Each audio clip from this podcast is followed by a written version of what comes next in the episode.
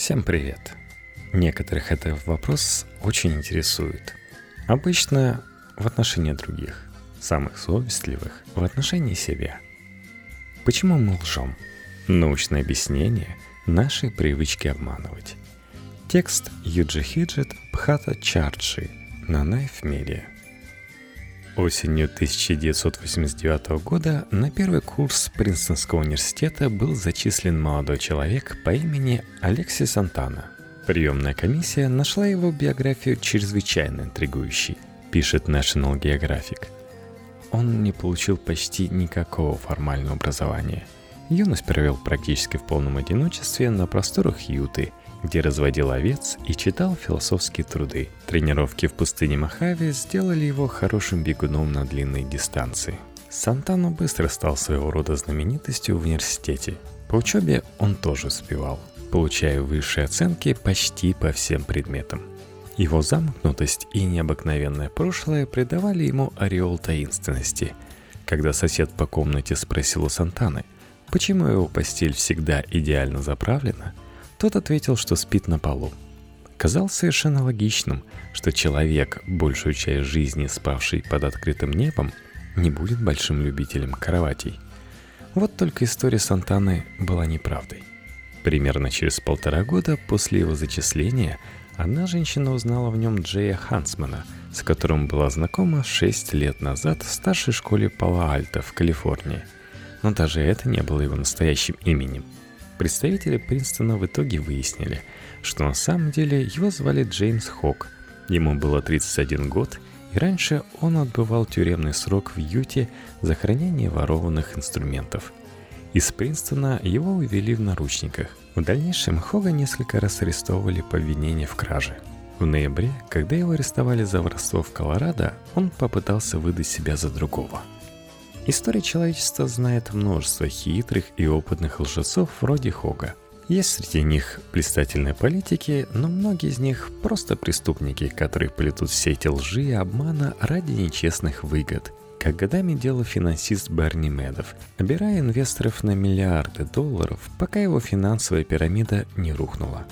Другие – политики, лгущие, чтобы добиться власти или удержать ее – Этим знаменит Ричард Никсон, отрицавший всякое участие в Утергейском скандале. Иногда люди лгут, чтобы придать значимости своей фигуре.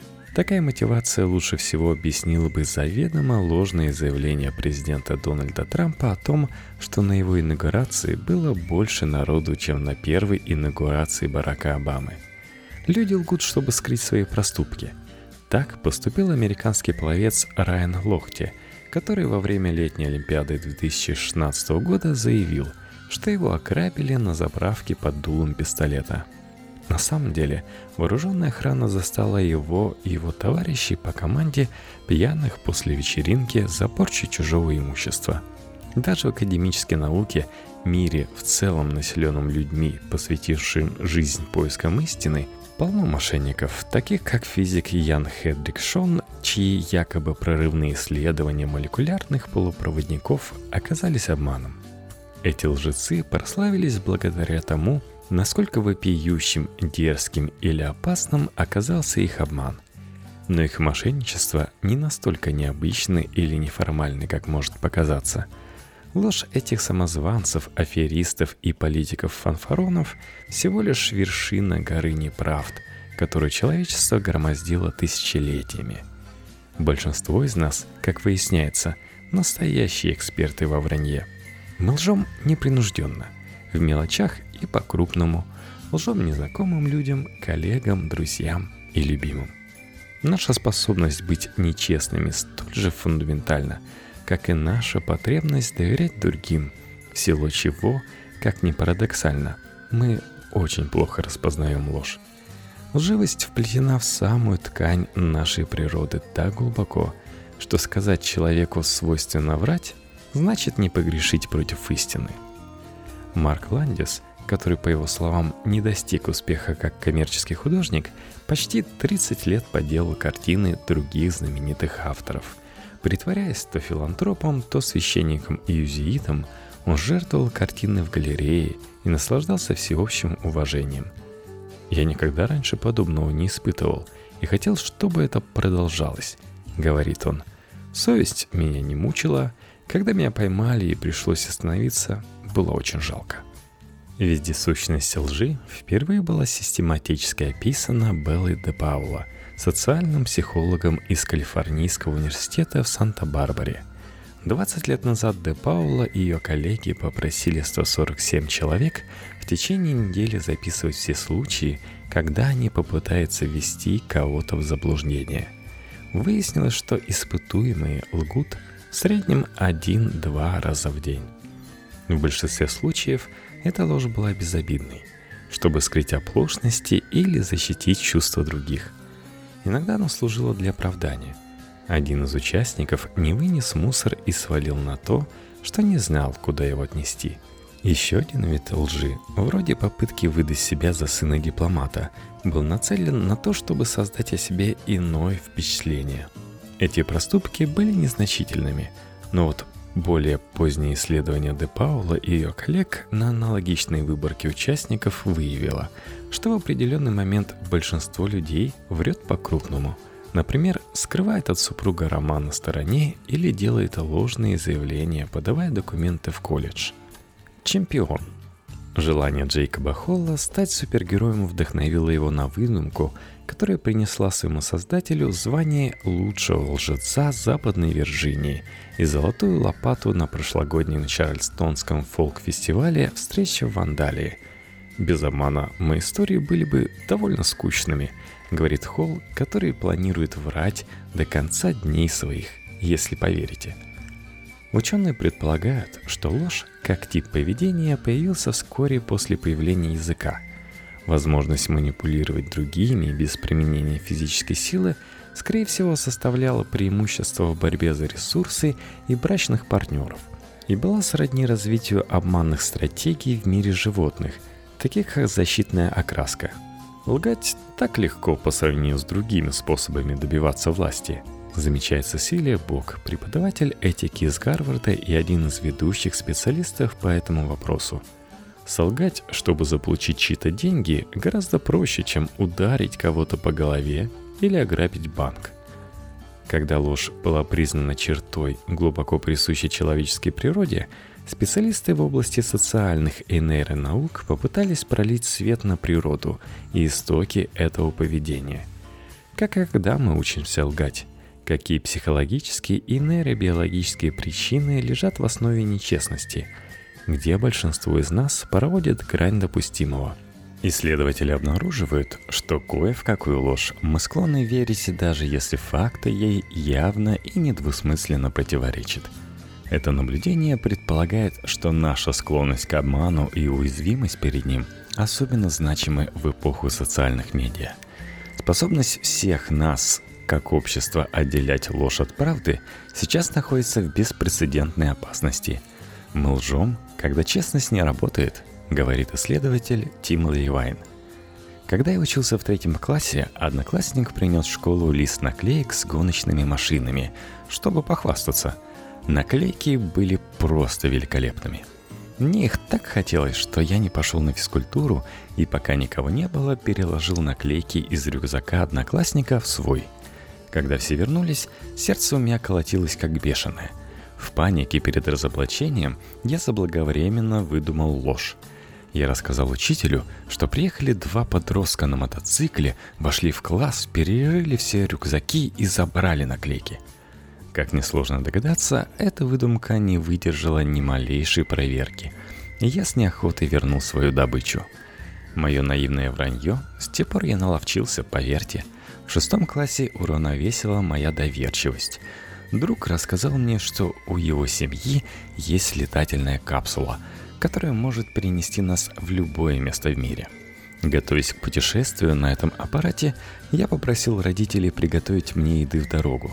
Даже под сдавленные смешки старшего брата я отказывался усомниться в заявлениях моего друга. И только его отцу в итоге удалось толковать мне, что меня надули – Ложь, которую выдумывали я и мой друг, была обычным делом для детей нашего возраста. Как и умение ходить и говорить, умение врать – это своего рода веха в развитии. Хотя родители часто беспокоят ложь их детей, Она сигнализирует о начале потери невинности. Кангали, профессор из Университета Торонто, видит в развитии такого поведения у маленьких детей обнадеживающий признак того, что их умственные способности развиваются как положено.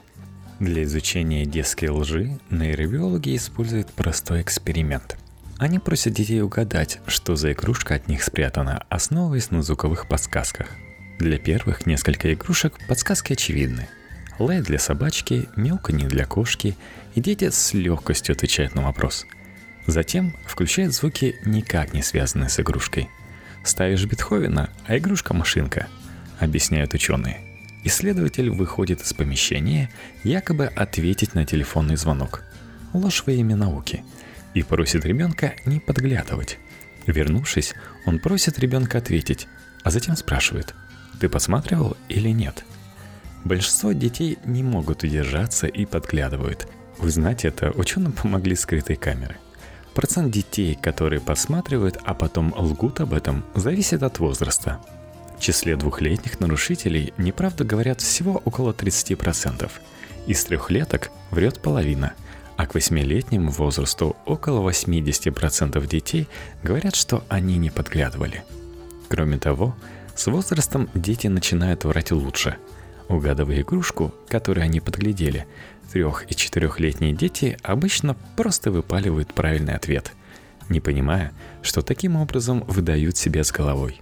В 7-8 лет дети умеют маскировать ложь, сознательно давая неверный ответ или пытаясь выдать его за логически обусловленную догадку. 5-6-летние дети находятся где-то посередине. В одном из экспериментов в качестве игрушки был выбран динозавр Барни – Пятилетняя девочка, которая отрицала, что подсмотрела за ширму, сказала, что хочет потрогать игрушку, прежде чем угадать. И вот она запускает руку за ширму, закрывает глаза и говорит «О, я знаю, это Барни». А почему? Потому что он на ощупь фиолетовый. За более извращенным враньем стоит развитие способности ребенка ставить себя на место другого – Эту способность, известную как построение модели чужого сознания, мы приобретаем по мере понимания чужих убеждений, намерений и знаний. Для лжи также принципиально важна организующая функция мозга, отвечающая за планирование, внимательность и самоконтроль. В тестах на построение модели чужого сознания и организующую функцию двухлетние дети, которые лгали в экспериментах Ли, показали лучшие результаты, чем те, кто говорил правду. Превосходство хороших лжецов над плохими сохранялось даже в 16-летнем возрасте. С другой стороны, дети с расстройствами аутического спектра известны тем, что здоровый процесс построения модели чужого сознания развивается у них медленнее, не очень хорошо лгут. Секретный агент – Валерий Плейм, бывший агент ЦРУ, 20 лет работала под прикрытием – в 2003 году ее раскрыли, и ее подпольная карьера окончилась. Чиновники администрации Буша слили ее имя колумнисту газеты. Она и ее муж говорят, что это было сделано в ответ на его заявление, что Белый дом преувеличивал данные разведки, чтобы оправдать вторжение в Ирак. Какой урок она вынесла из многолетней работы шпионом? Большинство людей говорят о себе даже слишком охотно, рассказывает она. Недавно утром я вызвал Uber, чтобы навестить Дэна Ариэла, психолога из университета Дьюка и одного из ведущих мировых экспертов по лжи. Хоть салон машины и выглядел опрятно, внутри сильно пахло грязными носками, а водитель хоть и была вежлива, с трудом нашла дорогу. Когда мы наконец забрались, она с улыбкой попросила меня поставить ей 5 звезд. «Конечно», — ответил я. Потом я поставил ей оценку в рейтинге 3 звезды — чтобы смягчить чувство вины, я говорил себе, что лучше не вводить в заблуждение тысячи пассажиров Убера. Ариэли увлекся нечестностью около 15 лет назад. Во время длительного перелета он просматривал журнал и наткнулся на тест на сообразительность. Ответив на первый вопрос, он заглянул в конец, чтобы удостовериться, что ответил правильно. Заодно он мельком посмотрел, каков правильный ответ на следующий вопрос – Продолжая в том же духе, Ариэли, что неудивительно, в итоге получил очень хороший результат.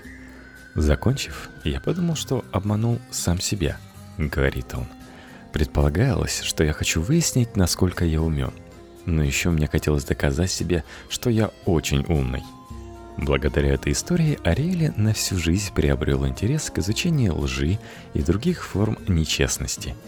В экспериментах, которые он и его коллеги проводят в колледжах и не только, добровольцам выдается тест с 20 простыми математическими задачками. За 5 минут им нужно разрешить как можно больше задач, а потом им платят в зависимости от того, сколько задач решено верно – Участников просят бросить листочек с заданием в шредер, прежде чем сообщать, сколько задач они решили. Но листочки на самом деле не уничтожаются. Как выясняется, многие волонтеры лгут. В среднем они сообщают, что решили 6 задач, хотя на самом деле количество правильных ответов ближе к 4. Результаты сходны независимо от того, какой культуре принадлежат участники эксперимента. Большинство из нас привирает, но слегка – Вопрос, который интересует Ариэля, состоит не в том, почему так много людей лжет, а скорее в том, почему они не лгут гораздо больше. Даже когда плата за правильные ответы значительно увеличивается, участники эксперимента не начинают врать больше. Мы даем людям возможность украсть много денег, а они обманывают только слегка. То есть что-то удерживает нас, большинство из нас, от того, чтобы врать на прополую, говорит Ариэли. По его мнению, причина в том, что мы хотим казаться себе честными, потому что до некоторой степени усвоили честность, ценность, воспитанную в нас обществом. Вот почему у большинства из нас, кроме социопатов, есть пределы, за которые не выходит наша ложь. Как доказали Ариэли и другие исследователи, то, насколько далеко мы готовы зайти, зависит от социальных норм, выработанных путем молчаливого соглашения – Например, негласно считается приемлемым прихватить домой несколько карандашей из офисной кладовки. Мошенники и виртуозы. Аполло Робинс и Авадо, супруги и бизнес-партнеры, используют ловкость рук для развлечения и обучения. Робинс – поразительно ловкий карманник, прославившийся тем, что обчистил карманы нескольких агентов из президентской секретной службы. До – фокусник, изучавший психобиологию – мы понимаем обман как попытку исказить чье-то восприятие реальности, объясняют они. Это просто инструмент, который можно использовать как во зло, так и во благо, чтобы проинформировать или ввести в заблуждение. Коллеги Патрика Ковенберга и другие судьи Верховного судья округа Лос-Анджелес считают его американским героем. По его словам, он был награжден пурпурным сердцем во Вьетнаме – Участвовал в тайных операциях ЦРУ, а также мог похвастаться впечатляющим образованием. Диплом бакалавра по физике и магистерская по психологии. Все это было неправда. Когда его разоблачили, Коунберг оправдывал заболеванием под названием псевдология фантастика, то есть склонностью рассказывать истории, в которых вымысел переплетается с реальностью. Этот аргумент не спас его, и в 2001 году он потерял судейское кресло – Психиатры, судя по всему, не пришли к общему мнению по поводу того, как ложь связана с душевным здоровьем. Даже несмотря на то, что люди с некоторыми психиатрическими заболеваниями демонстрируют специфическое поведение в отношении лжи. Социопаты – люди с диагностированным антисоциальным расстройством личности, склонны манипулировать при помощи лжи, а нарциссы могут лгать, чтобы приукрасить свой образ – но обладает ли мозг людей, которые лгут больше остальных какими-то особыми чертами? В 2005 году психолог Елинь Янь и его коллеги сравнили сканы мозга людей из трех групп. 12 взрослых, в анамнезе которых было повторяющиеся случаи лжи. 16 человек, которые подпадали под определение антисоциальных личностей, но лгали нечасто. И 21 человека, которые не были ни антисоциальными, ни лживыми – Исследователи выяснили, что объем нервных волокон в префронтальной коре мозга лжецов по крайней мере на 20% больше. Это позволяет предположить, что в мозге тех, кто больше лжет, больше нейронных связей. Возможно, это делает их предрасположенными к лжи. Они способны придумать неправду быстрее других. А может быть наоборот. Это результат повторяющихся случаев лжи. Акула покера – Даниэль Негриану выиграл больше всех в истории покера. Победы в турнирах принесли ему больше 32 миллионов долларов. Кананец, 20 лет назад переехавший в Лас-Вегас, этот выдающийся игрок успел поездить по миру как популяризатор покера и появиться в бесконечных телешоу. Чтобы выиграть в покер, обман абсолютно необходим, говорит он. Проблемы, по его словам, начинаются тогда, когда игрок настолько привыкает обманывать соперников, что это проникает и в его частную жизнь. Психологи Нобуита Аби, университет Киото, и Джошуа Грин, Гарвардский университет, просканировали мозг испытуемых при помощи функциональной магнитно-резонансной томографии ФМРТ и выяснили, что у тех, кто ведет себя нечестно, наблюдается более высокая активность в прилежащем ядре, структуре базальной коры мозга, которая играет ключевую роль в процессе вознаграждения – чем сильнее возбуждается ваша система вознаграждения от перспективы получить деньги, даже совершенно честным путем, тем выше шансы, что вы обманете, говорит Грин. Другими словами, жадность может увеличить склонность человека к лжи. Одна ложь может вести к другой. Об этом свидетельствует гладкая и складная ложь без малейших признаков раскаяния у таких серийных мошенников, как Хок, которого сыграл Леонардо Ди Каприо – Эксперимент Тали Шарот, специалиста по нейронауке в Университетском колледже Лондона, и ее коллег продемонстрировал, что мозг привыкает к стрессу или эмоциональному дискомфорту, сопровождающему ложь, из-за чего в следующий раз солгать становится проще. Анализируя снимки ФМРТ, исследователи обращали внимание в первую очередь на миндалевидное тело, участок, задействованный в обработке эмоций. Они выяснили, что реакция миндалевидного тела на ложь ослабевает с каждым новым эпизодом, даже если ложь становится более серьезной. Возможно, маленькая ложь приводит к большой, говорит автор исследования. Пранкер. Несколько самых вирусных видео и фото в интернете были сфабрикованы загадочным художником, известным как Зардулу. Он редко раскрывает свои фальшивки. Как и все мифы, мои призваны порождать в нас чувство изумления перед лицом мира – противостоять тому контролю и пониманию, которыми мы якобы обладаем, говорит он. На одном из самых известных фото Зартулу в маске барана, символизирующей путешествие в подсознательное. А жрец, толкователь тайн, представляет скрытое «я». Большинство знаний, которые помогают нам идти по жизни, основаны на рассказах других. Без врожденного доверия к человеческому общению мы были бы парализованы как личности – и прекратили бы вступать в социальные отношения. Мы так много получаем, доверяя людям, а вреда от того, что нас иногда обводят вокруг пальца, сравнительно мало, считает Тим Левайн, психолог из Университета Алабамы в Бирмингеме, который называет эту идею теорией правды по умолчанию. Врожденная доверчивость делает нас принципиально уязвимыми к обману. Если ты говоришь человеку «я летчик», он не будет сидеть и думать может быть, он не летчик. Зачем ему говорить, что он летчик? Так никто не рассуждает. Говорит Фрэнк Абигнейл-младший, консультант по безопасности, чьи юношеские проделки, включающие выдавание себя за пилота, легли в основу фильма «Поймай меня, если сможешь», где его играет Ди Каприо.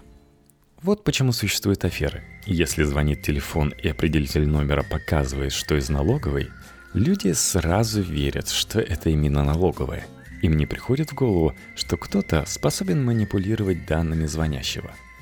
Роберт Фельдман, психолог из Университета Массачусетса, называет это преимуществом лжеца. Люди не ожидают лжи и не выискивают ее, говорит он. Кроме того, очень часто они хотят услышать именно то, что слышат. Мы не очень-то сопротивляемся приятной и успокоительной неправде, будь это ложная похвала или обещание невероятно высоких процентов по инвестициям. Когда нас спичкают неправдами богатые, влиятельные или высокопоставленные люди, ложь еще проще проглотить. Об этом свидетельствует сообщение доверчивых журналистов об ограблении Лохти, которое вскоре оказалось обманом. Исследователи доказали, что мы особенно склонны соглашаться с ложью, которая укладывается в нашу картину мира – Именно из-за этой слабости в интернете и социальных медиа так популярна идея о том, что Обама родился не в США, изменений климата не существует, американское правительство стояло за терактами 11 сентября и другие альтернативные факты, как назвал советник Трампа его заявление об инаугурации. Разоблачения никак не вредят их влиянию, поскольку люди оценивают предлагаемые им доказательства сквозь призму уже имеющихся убеждений и предубеждений, считает Джордж Лаков, специалист по когнитивной лингвистике из Университета Калифорнии в Беркли. Если появляется факт, который не укладывается в вашу концепцию, вы его либо не заметите, либо проигнорируете, либо поднимете насмех, либо будете обескуражены – или же нападете, если почувствуете угрозу. Выдумщик. Джейсон Блэйр – инструктор по личностному росту, который старается помочь людям определить жизненные цели и достичь их. Раньше он был перспективным репортером «Нью-Йорк Таймс», но в 2003 году его карьера оборвалась, когда обнаружилось, что материалы десятков его статей были выдумкой или плагиатом. От того, чтобы покрывать чужую ложь, я пришел к тому, что стал лгать сам –— рассказывает он. В итоге я начал искать ответ на вопрос о том, почему лгал я и почему лгут другие. Недавнее исследование об районе Суайер-Томпсон, аспирантки с отделения когнитивной психологии Университета Западной Австралии, демонстрирует, что доказательная информация неэффективна в разрушении ошибочных убеждений. В 2015 году Суайер Томпсон и ее коллеги показали двум тысячам американцев одно из двух суждений – прививки вызывают аутизм. И Дональд Трамп сказал, что прививки вызывают аутизм. Трамп неоднократно высказывался в пользу такой связи, хотя никаких научных доказательств этому нет. Как и следовало ожидать, участники-сторонники Трампа гораздо больше верили недостоверной информации, с которой было связано его имя – Затем, ссылаясь на масштабное научное исследование, участникам вкратце объяснили, почему связь прививки и аутизм – это заблуждение, и попросили заново оценить степень своего согласия с первоначальными утверждениями. Теперь участники, независимо от политических взглядов, признавали, что эти заявления ошибочны. Но неделю спустя, когда их вновь опросили, выяснилось, что уровень доверия к ошибочной информации вернулся практически к первоначальным значениям. Другие исследования показали, что доказательства лжи могут даже усилить веру в нее – Люди обычно думают, что верна именно знакомая информация. Так что всякий раз, когда вы ее отрицаете, вы рискуете сделать ее еще более узнаваемой, из-за чего парадоксальным образом в долгосрочной перспективе ваше отрицание станет менее убедительным, говорит Суайер Томпсон. Я на собственном опыте столкнулся с этим явлением вскоре после нашего разговора – Друг прислал мне ссылку на статью со списком 10 самых коррумпированных политических партий в мире, и я немедленно перепостил ее в WhatsApp. Группу, где была примерно сотня участников, мои школьные друзья из Индии.